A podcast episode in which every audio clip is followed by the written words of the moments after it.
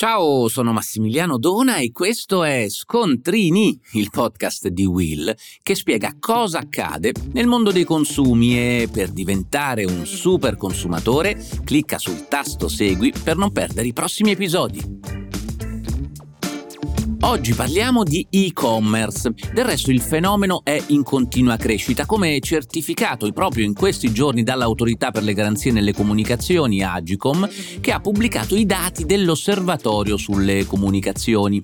A settembre 2022 complessivamente, pensate, più di 38 milioni di utenti unici si sono collegati a siti e app di e-commerce. Parliamo dell'86% di coloro che hanno utilizzato internet nello stesso mese mese. Insomma, sono in continua crescita gli utenti che si rivolgono al commercio online ed è interessante anche il tempo trascorso sui siti di e-commerce, 2 ore e 27 minuti in media trascorse da ciascun utente navigando appunto su siti o app di vendita online nel mese di settembre 2022. È una tendenza confermata anche dai dati europei, dati di Eurostat, che però, notate bene, ci posizionano come terzultimo paese nella Unione Europea 27 davanti solamente a Romania e Bulgaria per numero di persone che hanno utilizzato la rete per fare acquisti online di beni o servizi. Insomma, c'è ancora molto da fare, ampi spazi di crescita, a condizione però, eh, che qui vengo al mio ruolo, che si investa oltre che nelle infrastrutture anche nella fiducia dei consumatori.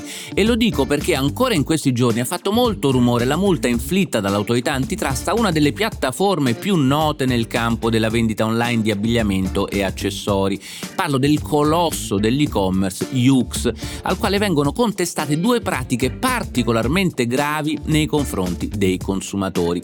La prima ha a che fare con il diritto di recesso. Noi tutti sappiamo che quando compriamo online abbiamo una protezione ulteriore rispetto agli acquisti tradizionali perché appunto possiamo esercitare il diritto di recesso. Ebbene, secondo l'autorità antitrust, Yux avrebbe annullato unilateralmente unilateralmente gli ordini online già perfezionati dai consumatori in caso di superamento di determinate soglie di resi, omettendo contestualmente ogni informativa su questo blocco degli acquisti. Secondo l'autorità, ascoltate bene, è emersa una specifica policy aziendale interna, UX, secondo la quale senza informare i consumatori, questi vengono inibiti dalla possibilità di effettuare ulteriori acquisti in caso di superamento di determinate soglie di resi, ma in questo modo è ovvio si va a quello che è un diritto fondamentale del consumatore e quindi quello di esercitare il diritto di recesso. Per quanto riguarda invece la seconda pratica contestata a Yux, ecco questa ha a che fare con il prezzo, che è un altro elemento fondamentale nell'orientare le scelte dei consumatori, noi tutti andiamo online nella speranza di risparmiare. Secondo l'antitrust, Yux avrebbe indotto i consumatori ad aderire alle proprie offerte online sulla base della prospettazione di prezzi e sconti ingannevoli. Insomma, eh, di fatto la piattaforma quotava quei prodotti secondo calcoli fantasiosi o facendo riferimento a presunti prezzi di mercato naturalmente molto più alti e quindi inducendo così i consumatori a comprare sulla piattaforma ma facendolo con l'inganno.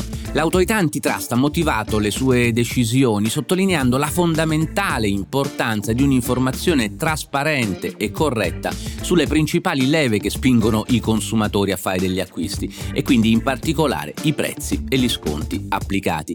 È esattamente questo il motivo per cui vi racconto questa news, perché sono un fan dell'e-commerce, ma d'altra parte sono anche molto preoccupato per certe derive, tanto più quando ad attuarle sono i presunti big del mercato. E voi lo sapevate?